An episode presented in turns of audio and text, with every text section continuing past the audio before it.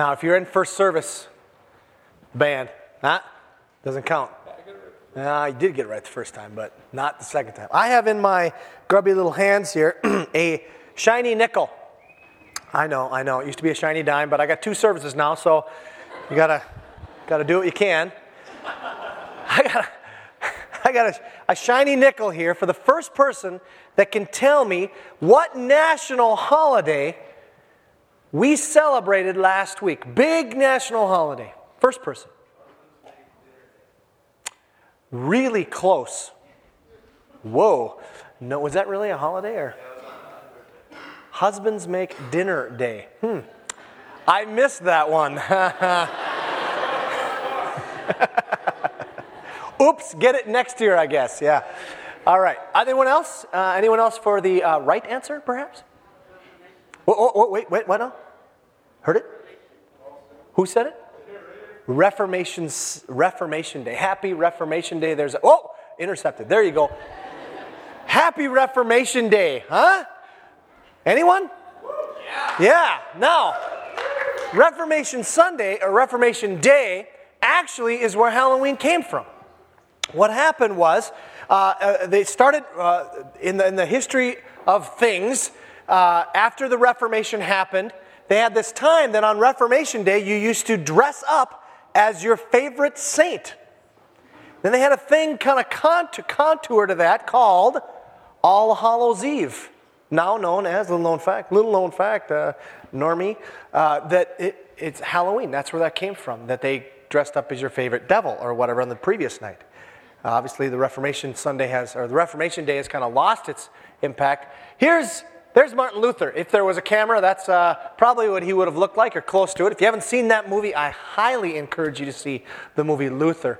Uh, you will understand a lot about your own faith, I think, by understanding the, the journey of Luther. Martin Luther came to a point in his life where he was reading through parts of the Bible. Um, and, in fact, Martin Luther became a monk before he ever even saw a Bible, but he, certain things. He saw a phrase called the righteousness of God will be revealed. Righteousness, the same word in the Greek, and I think he was reading Greek or Latin. I'm not sure which one that, that uh, Luther was reading, but one of those two. And the original language is the same word as justice. They're the same word. And so the justice of God will be revealed. And Martin Luther said that's the worst news in the world. The worst news in the world is that God is just. Because if he's just, I'm toast.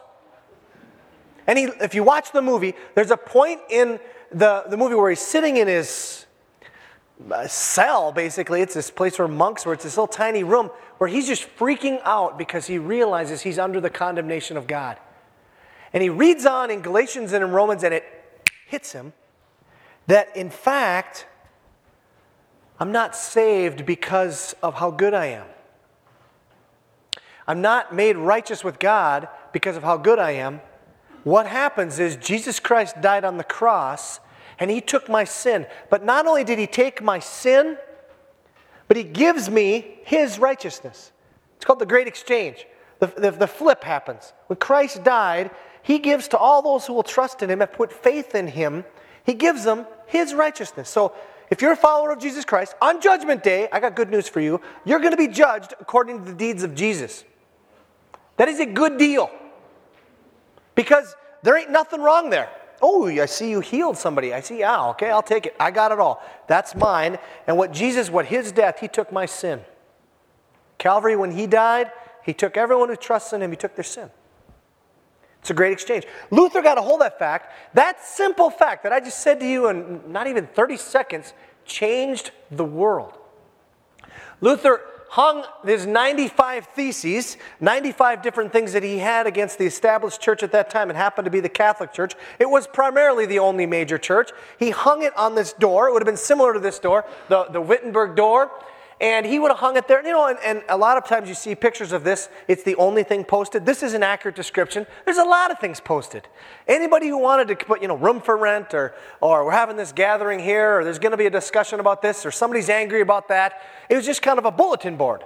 So don't, the, the door to the church was more of a bulletin board. So him nailing it there was the place to nail it. He hung his 95 theses, which were, anybody know what the main point he had? Against, uh, against Catholicism at that time? What was the main problem? There you go. There you go. You, you, you got the wrong holiday, but you got the right answer. Oh, it wasn't you. It was right next door. Sorry. You do sit next to smart people. All right. So it was indulgences. In other words, what the Catholic Church at that time was doing, they're trying to build a new cathedral. And so what they did to raise money was they figured out a way to say, hey, listen, why don't you just pay money? You can give money, and then we'll give you a little slip of paper. And what that little slip of paper is, is it forgives you of your sin. You give some money, you get a little slip of paper. And what they were doing is saying, you know what? Just because we need to raise the money now, why don't you give us money showing that you're really sorry for your sin that you haven't even yet committed? So you can have these kind of like get out of jail free cards, so you can just have them and, and use them at your, at your discretion. And Luther was like, uh, hello, that is horrible. We're selling forgiveness? Oh my goodness. And so he had about 95 things to say about that. And if you read them, they're fascinating. Most of them are on this issue of indulgences. It changed the world. It started in Germany on Reformation Sunday, October 31st, 1517. It spread from Germany all over the place. And then it hit England and it didn't go. It didn't go very well at all until what happened? See, you guys how well you know your history here. What started the Reformation, what they call the English Reformation in England? Anybody? Thank you. Very good. That Johnny? King Henry VIII wanted to get divorced. That's a no no in the Catholic Church. But he thought, I want to get divorced. So he went to one of his spiritual advisors and he said, I'm thinking about getting a divorce. And the guy, German Lutheranism, had come over and it so impacted this guy, who he was getting the advice from, that the guy said something radical and he said this Don't ask the Pope. Ask us. Now, the Pope didn't like that a whole lot, okay? And so uh, when King Henry didn't ask the Pope whether or not he could get a divorce or an annulment, or whatever you call it, there was a, a, a re, the Reformation spread to England, and it called, called what happened the English Reformation. King Henry. Now, he's an interesting duck, and yes, to start a denomination based on the fact that you want to get divorced is, you know, kind of a little bit whack to begin with, but that's how the Anglican Church got its beginnings, and now it's known as the Episcopal Church here, is it was part of the Reformation. These guys viewed King Henry's uh, wanting to get a divorce as, as a ripe environment to bring in some of the concepts of, of Luther. And Luther's main concept was that it was not by what you did, it was not by how good of a person you were, if you were a member of the church, or anything like that, that got you right with God. It was one thing faith? Did you trust? Are you trusting in Christ? And it's, it's got a phrase called sola fide, which means alone faith. That concept changed the world.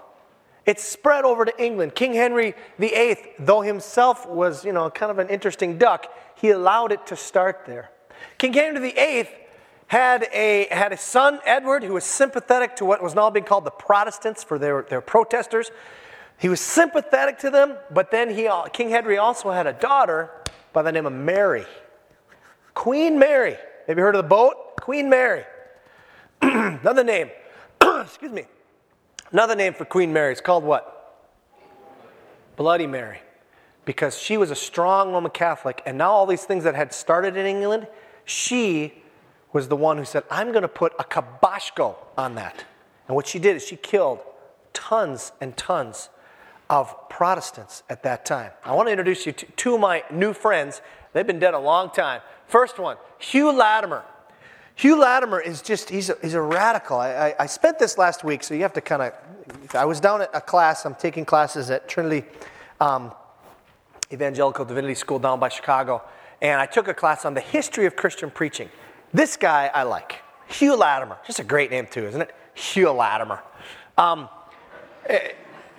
he was born 1485, 1475, we're not sure. Uh, and he was, and this guy was quite something. Uh, he uh, was an amazing preacher, and he wasn't afraid to say anything. Now, that gets you dead, usually, and it did for him too. One of the things, when King Henry was around, he was, he had a phrase he said, he started his sermon with King Henry by saying, Latimer, Latimer. He's speaking to himself, Latimer, Latimer. King Henry is listening. Latimer, Latimer, Almighty God is listening. And what that basically is saying is, I, I respect you, kind of king, but you ain't got nothing compared to Almighty God. So, I mean, statements like that in the king's presence were, you know, ways to get your body removed from your head. And, and he said it. And he, King Henry let him do it. I mean, it, it, it went well. It didn't go well, though, when, when um, Queen Mary came along. And he was eventually, he was eventually uh, tried for preaching, even though he wasn't a Roman Catholic, and he was uh, then put to death. I want to meet you, uh, uh, let you meet a second one of my new friends. This guy is very similar, Nicholas uh, uh, Ridley. He was similar, a little bit younger, 1500 when he was born, and he died in 1555 also. Um, he had this kind of the same pattern. He actually was a Roman Catholic, uh, but knew nothing about how a person got to heaven. Thought it was just by doing good things. All of a sudden, this Lutheranism came in where it's, oh, it's by Christ. They actually, I hate to say this, but they actually read their Bible. It's like, oh my goodness, that's incredible. Got on fire. Everything was going good until Queen Mary came along and had him also in trouble. Now, does anybody notice another similarity besides the fact that they look a lot alike? They do, don't they? They look kind of like, dude, same hat. What's that? Died on the same day. That's more than a coincidence. They died on the same day. And if you have ever read a, a book, it's an old book, so it's not current at all, um, but it was called Foxe's Book of Martyrs. And he had an engraving of this. And these two guys were put to death on the same day by burning. That's the way you put together, uh, her- that's the, uh, uh, the way you put to death a heretic. They viewed these two as heretics uh, opposed to the Catholic Church, and they burned them to death uh, in October of uh, 1555. These two were put to death. There's an interesting story about this. These two were preparing for their death, and um, uh, Latimer's brother, excuse me, uh, Ridley's brother, came to him, and this sounds cruel, but it actually was uh, uh, uh mercy. He came to him and w- burning by fire. I'm not going to go into all the details. You want to read about it, but it's a horrible way to go. You may not go quickly. And in fact, uh, uh, Latimer went very quickly, and, but, but Ridley did not. It, it was actually a long time that it took him to die. His brother came to him and gave him a big pouch, like a purse, kind of that size, and what it had in it was gunpowder to put around his neck. Now, that sounds horrible, but it really was to help him. Once that goes, you know, woof, you're done. And Ridley said, Do you only have one of these? And his brother said, Yeah, I do only have one of these. And so he gave it to Latimer. Now, no, it sounds like, here, you take it. But re- really, it was an act of mercy saying, Latimer, I want you to have this. They did find another one later for, for Ridley. So both these men went to their execution. They walked down. They both have these things around their necks so that they'll burn quickly. They go there, they stand there. You can see all the people stand. Look at that. I mean, this is, of course, not a photograph, but it shows uh, throngs and throngs of people. There's a, some type of magistrate or something there announcing their crimes against the state and especially against God, and, and, but they were followers of Jesus Christ and they died for it. Now, why I bring these two guys up is because of something that was said right before they lit the flame. Hugh Latimer looked over at Nicholas Ridley and said this Be of good cheer, Master Ridley, and play the man. For we shall this day light such a candle in England as I trust by God's grace shall never be put out right before they were put to death, right before they put to death for the simple faith that Jesus Christ alone, I don't need to be a member of any church, Catholic church, any church, just trust in Jesus Christ. They were put to death for that. Right before they were going to be executed for that, they were given the opportunity to recant it. Not, they said, not only will you not be burned this day, but you will be set free and be able to go back to your families. And they said, We'll gladly go. We'll gladly go. So much so that Hugh Latimer looks at Ridley and calls each other a candle. Oh my gosh, I mean, that's amazing. I mean, that, that, that's amazing. Something to die for. Someone looking at another person saying, You are like a candle. I'm going to be a candle that will never be able to be extinguished in England. Their, their death alone started a movement for centuries that kept going in England. In fact, our country was founded on Puritanism, which is the Puritans were separatists from England that follow through the veins of these two guys. Now, why do I share this with you? Two reasons. One, these guys are my heroes. Uh, seriously, these guys are my heroes. That they love Christ that much that they would gladly go through something like that horrible death to leave this earth like that. This uh, next Sunday, we celebrate, and I use that word carefully, we celebrate and honor all of those people throughout the world that are undergoing persecution for their Christian faith. Next Sunday is International Day of Prayer for the Persecuted Church, and we'll, we'll talk about that next week. It's an amazing day. More Christians have died for their faith in the 20th century than all the other 19 combined. Do you hear that? We think it's all bad then. No, not in America, of course. Few, but not many. In other places in the world, it's more dangerous to be a Christian than anything else. More Christians are still dying for that. Secondly, though, the reason why, and it kind of bridges our gap, what we're going to talk about today is oh my goodness, think about this. Put this in context. Here these people are. They claim to be good followers of God, and they're burning people at the stake. What would cause a person to think that way? What would cause a person to, to do something like that? We're in a series right now in the Gospel of John. If you have your Bible with you, you can open it up to John chapter 9. We are in the ninth chapter of the Gospel of John, so if you want to go there, or there's these little booklets, you can open up to John chapter 9, or uh, there's an insert where you could follow along with what we're going, or you just look at the screen. Man, that's a lot of options. You can do whatever you'd like to do to follow along. We are in John chapter 9. And this John chapter 9 is really one account, but we divided it into three different sections uh, just for time's sake. And so we are in, in, in, in, three different sermons or three different messages on John chapter 9, which is really one just longer account. I'm calling it uh, kind of like one act, but three uh, scenes, if you want to call it that. So there's three scenes to this. And I want to highlight the, those, the first two is just kind of a, as a review, or, or if you haven't been here, or if you just kind of get the feel for it, because it all kind of flows. So if we're going to start in Acts, or excuse me, we're going to start in, in scene number one, which I'm calling the muddy miracle. Get it? The muddy. Eh, that, that, I thought of it this morning. That was good. All right, here we go. I just want to read this through. As he went along, that's Jesus, he saw a man blind from birth. His disciples asked him, Rabbi, who sinned? This man or his parents? Remember that? They thought, wait, there's something bad happened to this guy. See guy is blind from birth, and they say, who sinned? Because obviously he must have done something bad, or his parents did something bad that he would have got this way. Jesus corrects them. He says, neither this man nor his parents sinned. But this happened so that the work of God might be displayed in his life. That's a key, important thing. This happened so that the work of God might be displayed in his life. Very cool. As long as it is day, we must do the work of him who sent me. Night is coming when no one can work. While I am in the world, I am. Jesus says, I am the light of the world. Having said this, he spat on the ground, made some mud with the saliva, and put it in the man's eyes. Go, he told them, wash in the pool of Siloam, which means, uh, this word means sent. So the man went and washed and came home seeing.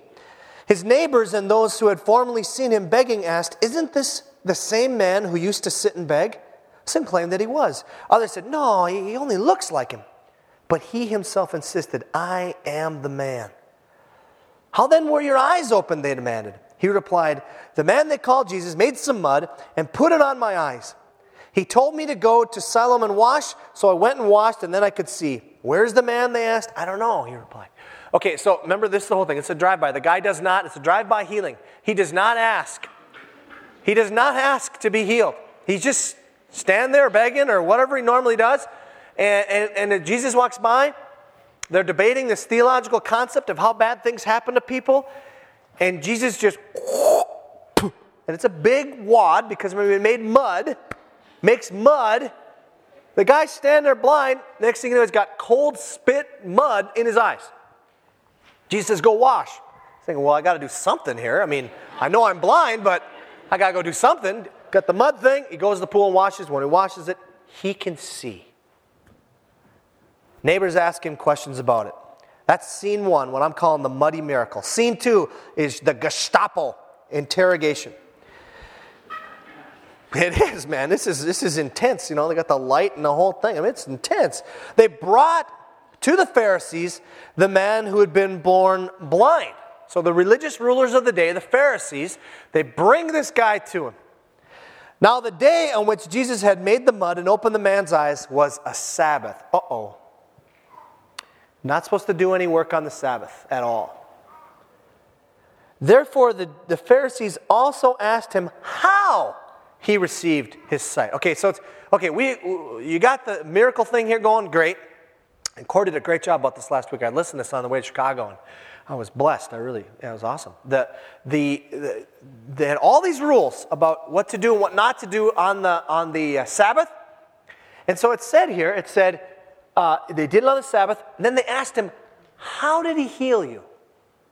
I mean, did he do anything? Or did he just kind of walk by and just you were healed? Or did he do any work whatsoever to heal you? Because if he did, ah, ah, ah, ah, that's bad. So then the, the guy says this he put, he put mud on my eyes.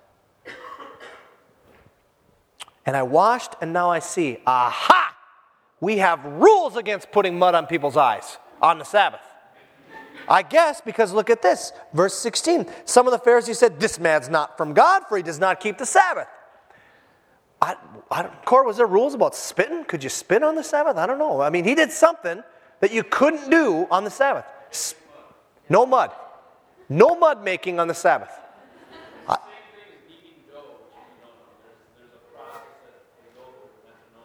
So you just you can't make mud. So Jesus knew that, and he was gonna, he was out to, to, to trash these guys by doing something that would be opposed to their, their written law, not God's law. Not God's law, but the written law. Um, we know he's not from God. He doesn't keep the Sabbath, but others ask, how can a sinner do such miraculous signs? So they were divided, even among the Pharisees. Finally, they turned again to the blind man. What do you have to say about the man? It was, it was your eyes that got opened. Man replied, Well, and this guy doesn't know anything, really, other than it's, remember, he said the man named Jesus at first, and now he's just going to take a shot. I, I think he's a prophet. The Jews did not, still did not believe that he had been blind and had received his sight until they sent for the man's parents. Is this your son? They asked. Is this the one you say was born blind? How is it now that he can see? Three questions. Is he your son? Uh, was he born blind? And how can he see now? Number one, we know he's our son, the parents answered, and we know he was born blind. But how he can see or who opened his eyes, we don't know. Ask him. He is of legal age. Legal age. He will speak for himself. His parents said this because they were weenies. No, excuse me, it's not. That's the truth, though. His parents said this because they were afraid of the Jews. For already the Jews had decided that anyone who acknowledged that Jesus was the Christ would be put out of the synagogue. That doesn't mean that they're just going to be nice, kindly escorted out of church. That meant they were going to be ex- excommunicated from the Jewish faith. They were going to be taken out. You couldn't hang out anymore with this person. Their whole culture and way of life was being together, and they were going to be taken out, and they didn't want that to happen. That is why his parents said, He is of age, ask him. A second time, they summoned the man who had been born blind, or excuse me, who had been blind. Give glory to God. He said, We know this man is a sinner. And I love this guy's answer. He says, Okay, okay. I'm not going to do the theology here. I don't know. Here's whether he's a sinner or not, I don't know. One thing I do know I was blind, but now I see. You religious people, put that in your theological pipe and smoke it. I don't know how this works. I don't know about this sin thing and that. Here's what I'm trying to get through your thick skull. I couldn't see. This guy, Jesus came, did the mud thing. I see. I'm not making any other claims than that. I don't know anything else. So then they asked him, What did he do to you? How did he open your eyes? I already told you how he did that. And you didn't listen. Listen, listen, listen, listen, listen. Why do you want to hear it again? Oh, do you want to become his disciples? Can you imagine their face when he said that? Disciples? Nuts! Then they hurled insults at him. Well, you are this fellow's disciple. We're our disciples of Moses. We know that God spoke to Moses, but as for this fellow, we don't even know where he comes from. The man's answered, "Now I can just see him. now that's remarkable. You don't know where he comes from. Ah, and yet he opened my eyes. Listen to my logic here, all right? A, we do not know, we, or we know that God does not listen to sinners. B, he listens to godly men who does his will. C, nobody ever heard of uh, opening the eyes of a man born blind. D, you guys are idiots. If this man were not from God, he could do nothing. They are now ticked because the guy with the spotlight is, is, is ripping them apart. And they reply back, You were steeped in sin at birth. How dare you lecture us? It, you know, that, that's not a very good argument. Yeah. Well, you're ugly. Mm. That's their that's their basic comeback. Of course, said that real well last week. That's their. I got nothing. They got nothing. Oh yeah, well you're just ugly, or whatever. You know, you're just you're just a sinner. Which, by the way, is the same thing the disciples asked in the beginning, right? You are steeped in sin. Jesus said, no, it wasn't true. And they threw him out.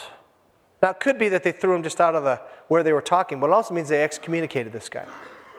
This guy's life was from that point on going to be different because he was excommunicated from the synagogue, from their way of life. He was not to be talked to, he was not to be uh, conversed with, he, was just, he, was, he was thrown out. All right, scene three, what we're covering today, what I'm calling the rest of the story. Rest of the story starts in verse 35. Kind of, I got it in six different things here. First of all, verse 35. Jesus had heard that they had thrown him out. And when he found him, he said, Do you believe in the Son of Man? Now, this is a cool passage. Jesus hears that the guy gets thrown out, and he goes and finds him. It doesn't say, Jesus heard he got thrown out, mm, bummer, and then the next time they bumped into each other. No, he went and looked for him. And he asks him the most ultimate question of all questions. He says, Do you believe in the Son of Man? Because that's the most important question you can ever be asked. Do you believe in Jesus Christ? But he doesn't name him that. We'll see why in just a second. He says, Do you believe in the Son of Man? Listen to the guy's response. It is awesome. He says, and I love it, it's like a five year old. He says, Who is he, sir? The man asked. Tell me so that I may believe in him. Isn't that a great heart? Now, you got to really picture it too. Because what has happened to this guy? He's just gotten thrown out of the synagogue. His whole way of life is going to be changed. I don't know, he doesn't, doesn't say whether or not he was uh, married at this time, had a family. Probably being a blind person as a beggar, probably wouldn't have been. Now he can see, you know, hey, I can see now. Come on, girl, let's go out. And he's got this whole life, he's got this whole life ahead of him, and he just got cut off from his culture. He comes by, Jesus finds him, and notice what he doesn't say. He doesn't, Jesus comes and says, Do you believe in the Son of Man? You know, you see what the blind man doesn't say? He says, Oh, yeah, you, you. Yeah, thanks a lot. Thanks a lot for cleaning me up. Yeah, great. I can see now, but great. All I can see is that I'm cut off from everything. Thanks a bunch. Doesn't say that. Doesn't have that kind of heart at all. He's got a heart, he's got a heart that says, God, you're in control. You're in control. He's starting to believe what is said about him that I was even born blind for a reason, and I'm okay with that. And I'm okay with being thrown out of the synagogue because I've tasted something here. Let me just stop right here, just throw that at you. Uh, just very important, quick application point. Are you there? Am I there? Do you, do you view things in your life when they come in? Ah, can't believe this. Thanks a lot, God. And God's got this path, and it takes these curves different places, but ultimately, same as a blind man, therefore his glory and your joy. Is, do you have that view, or do you have a view like, oh, I'm going along this thing, kicking and screaming? This guy's got, got it right.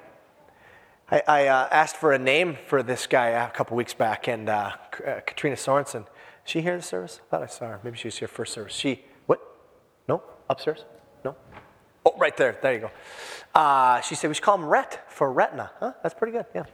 So, um, so anyway, we named him Rhett. He's just a great guy.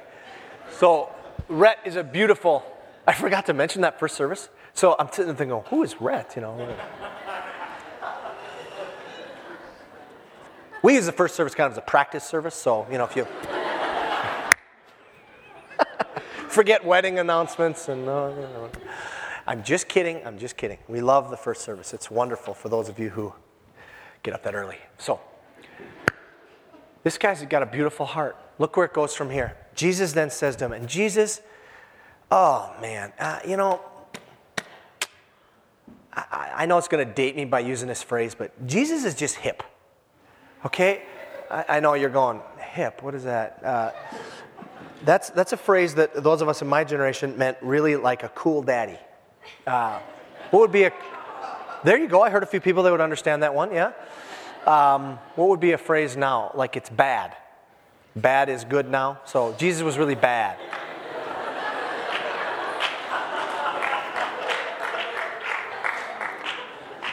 But unfortunately, Jesus is really bad is also horrible theology, so I'm not going to say that. Look at the way he answers this guy's question. The guy's question is, Who is he? Tell me so I can see him. And here's his answer His answer is, You have now seen him.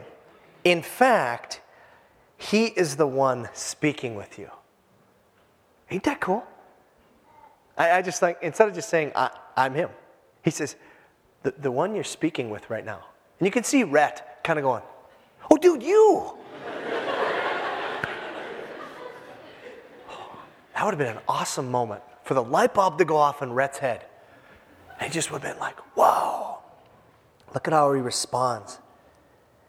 Then the man said, Lord, and he calls him Lord, I believe. And he worshiped him. That's the only time in the Gospel of John. We're going to see it in a few other places in the Gospels, but the only time in the Gospel of John that anyone worships Jesus. It's the only, the only person in the Gospel of John who worships Jesus is, the, is Rhett, the blind guy who got his sight. And he worships him. And I, I, you know, I have to use a little bit of speculation here, but you can just see him, boom, he's just down on the ground and he's, he's sobbing. But it's the, it's the sobs of pure joy and relief and release. And he's letting it all hang out. And here's this guy at his feet. And it's beautiful. And you got to think through the whole journey. Think through the spectrum of where this guy came from. He just, uh, you know, a day or two ago, he was walking, he, excuse me, he was standing there, and these guys are walking by him having this theological discussion about who sinned. I'm sure he'd heard that a ton. Great, I'm the example of another person's theological discussion. And, and they're walking by, all of a sudden, mud, cold, you know, maybe, what is it, 98.6 degree mud hits them because it's Jesus spit and it, is that the right temp? Yeah, whatever. And, and uh, you know, wash that off. Can see. Goes through the interrogation. The verdict is get out of here. You're a sinner steeped in sin from birth. Get out of here. They hate him. The establishment hates him. Don't underestimate that. The establishment hates him. Goes from there. Jesus finds him. He says, Do you believe in the Son of Man? And he says, I believe. He falls on his face.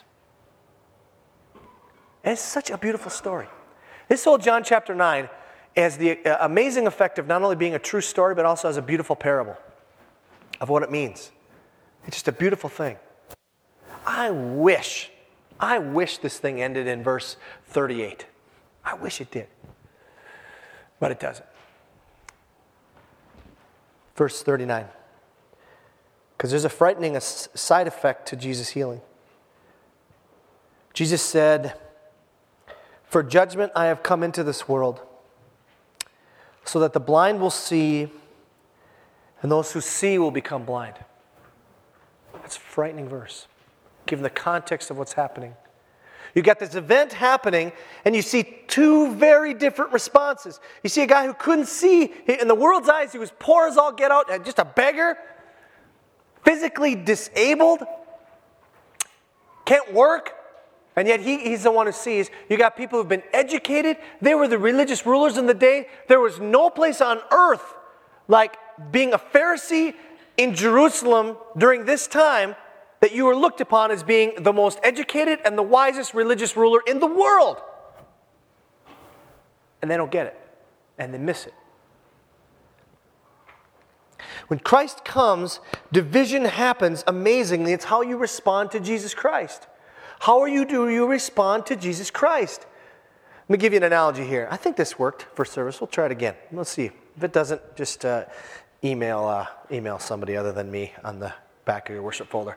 The, the, see, I didn't say your name this week, Core. But you could email core at hopecc.com too. Eh, think of it like this. You got this box, and in this box, big box, I guess, you, you have a bunch of bugs. You just throw a bunch of different kinds of bugs in there. And you got your little bugs, itty bitty bugs, you got your medium sized bugs, and you got your cockroaches in there. You got big old cock, you know, the cockroach kind of thing. And the, the cockroaches, because of who they are, they kind of rule the place, you know? They just are. They're just cockroaches, and that's what they do. And so they're, they're ruling this whole thing, and the whole thing is in darkness where bugs like to be, and they're doing what bugs ever do, but there's a hierarchy here going on. All of a sudden, you come on the flashlight, click, click the flashlight, and go into the corner. There's certain bugs that are very attracted to light. Little bitty bugs, medium sized bugs. Oh man, can't wait to get to light. But the cockroaches, you ever flipped on a light and seen the cockroaches? They scatter, they run. Christ comes, Christ is the flashlight. People that seemed necessarily important, when the light of Christ is shined, what happens? What happens? Are you attracted to him, or does the light repulse you? While this is happening, while the guy is on his face, as presumably bubbling away, while he's saying, Lord, I believe, there's Pharisees standing there. They hear it. They hear Jesus say this statement about guess what? Some people who were blind now see. Because this guy went from being physically blind and spiritually blind to then becoming physically uh, sighted to now becoming spiritually sighted. He had it all, although he had nothing in this world because he was cut off from his people, but he had everything. The Pharisees are there, and Jesus said, Not only will the blind receive their sight, he says, Those who think they see, guess what? They're going to know that they're blind. The light has come on and they're going to be repulsed to it. Look at how they respond. They respond by saying, Some Pharisees who were with him heard him say this and asked, What? Are we blind too? And this answer is very frightening. Jesus said, If you were blind, you would not be guilty of sin. But now that you claim that you can see, your guilt remains. Case in point, Pharisees, you claim to be the religious rulers of the day. You claim to be the one of God's spokesman. You claim to be the one that can, can rightly judge what God is doing. God Himself, in the second person of the Trinity, Christ, came to earth, healed someone, and you just called him a sinner steeped at birth and denied it. You have missed it. You claim you can see. If you didn't claim you could see, maybe I'd cut you some slack for what you just did to this guy, but you, you, you, you claim to see. So guess what? You're guilty of that sin. It's a grievous sin.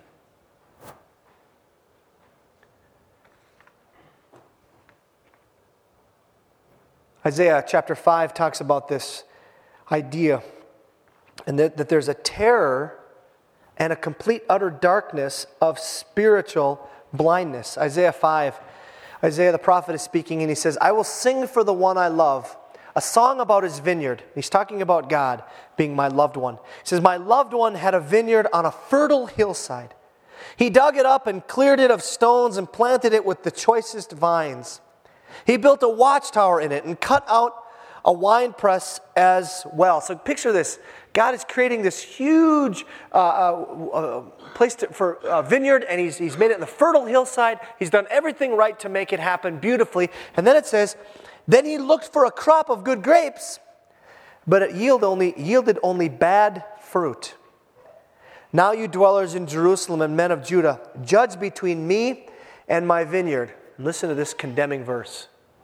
What more could have been done for my vineyard than I have done for it? Whoa. I've done everything I could. I've done everything here. If this vineyard does not give fruit, it's not my fault. When I looked for grapes, why did it yield only bad? Now I tell you, and what I'm uh, uh now I tell you what I'm going to do to my vineyard. I will take away its hedge, and it will be destroyed. I will break down its wall, and it will be trampled. I will make it a wasteland, neither pruned nor cultivated, and briars and thorns will grow there. I will command the clouds not to rain on it. The vineyard of the Lord, and Isaiah explains the parable now. The vineyard of the Lord Almighty is the house of Israel, and the men of Judah are the garden of his delight. And he looked for justice, but saw bloodshed, for righteousness, but heard cries of distress. That passage could not be more true than Jesus Christ standing there with this guy who's got sobs, and I'm sure by now there's snot coming out, just how excited he is. He's laying there, and these religious rulers are behind him being sarcastic. What, what, what? What, are we blind? Yeah, you are blind.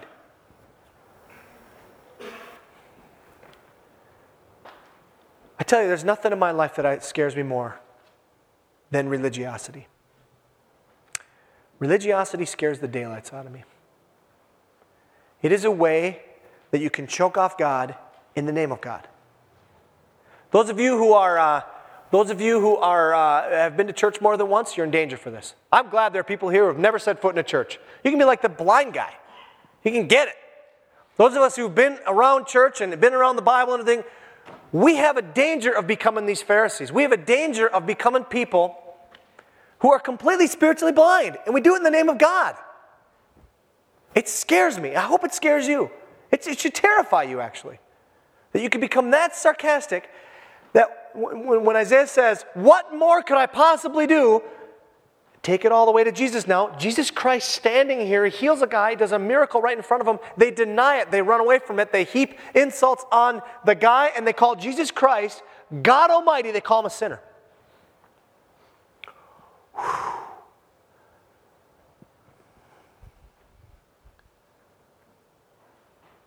Me close by going back through this real quickly. There's two people here. There's the blind man. How does he respond? He responds with his heart. He responds in a way that says, Lord, I believe. He falls at his feet and worships. Be that guy. Be that guy. And then there's these Pharisees. The Pharisees were theologically astute. They were well read. They were educated. They were wealthy. They had they looked great on the outside but they're blind. I asked a question a little while back. I said, How could that whole crowd of people be there? How could, how could they burn Ridley and Latimer? How could people do that? Because they're blind. They're blind. They're completely blind. And the worst part of it is, they did it in the name of God. They, they claimed that they could see. What, what, what more could God do? Let me ask you that question. What more could God do for you? Whatever circumstance you're in, I don't care where you're at in your spiritual journey. I don't care if you've known Christ for 50 years or if you are coming in here and you're like the blind guy. It's the first time you ever heard this stuff. It doesn't matter. What more could God do for you to make himself clear to you? Oh, you know what? If I sure I've got the Bible and I've got Christian friends and uh, I'm hearing this sermon, I've heard sermons, but that's not enough. What would be enough? Well, if if I could just talk to Jesus and he would talk back to me, that'd be enough. They had that. They had that. You got enough. You got plenty. What is it right now where you're at that tipping point where you're seeing in your life, you're seeing some darkness develop? You're seeing some bitterness, or you're seeing some anger, or you're seeing some areas of that you used to be obedient, and you're saying, "Nah, I'm just kind of kind of fart around with this sin." Whatever. Somehow you're getting darker and darker, and he said, "Well, if God would show me more of Himself, what are those areas in your life where you need, or you think you need, God to do more?" And the reality is, just like Isaiah says, "What more could have been done for my vineyard than what I've done?" What more do you need? What more do I need?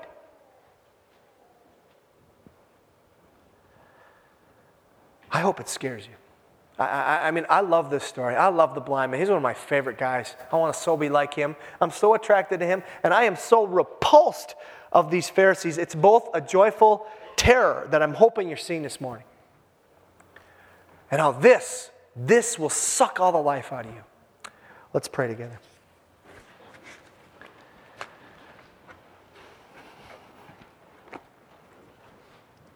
Jesus, I'm so thankful that there are two in fact, there are two people in this story that there's the blind man.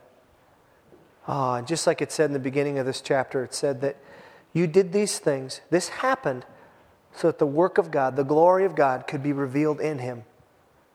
And I can just see this man at your feet saying, I would have it no other way.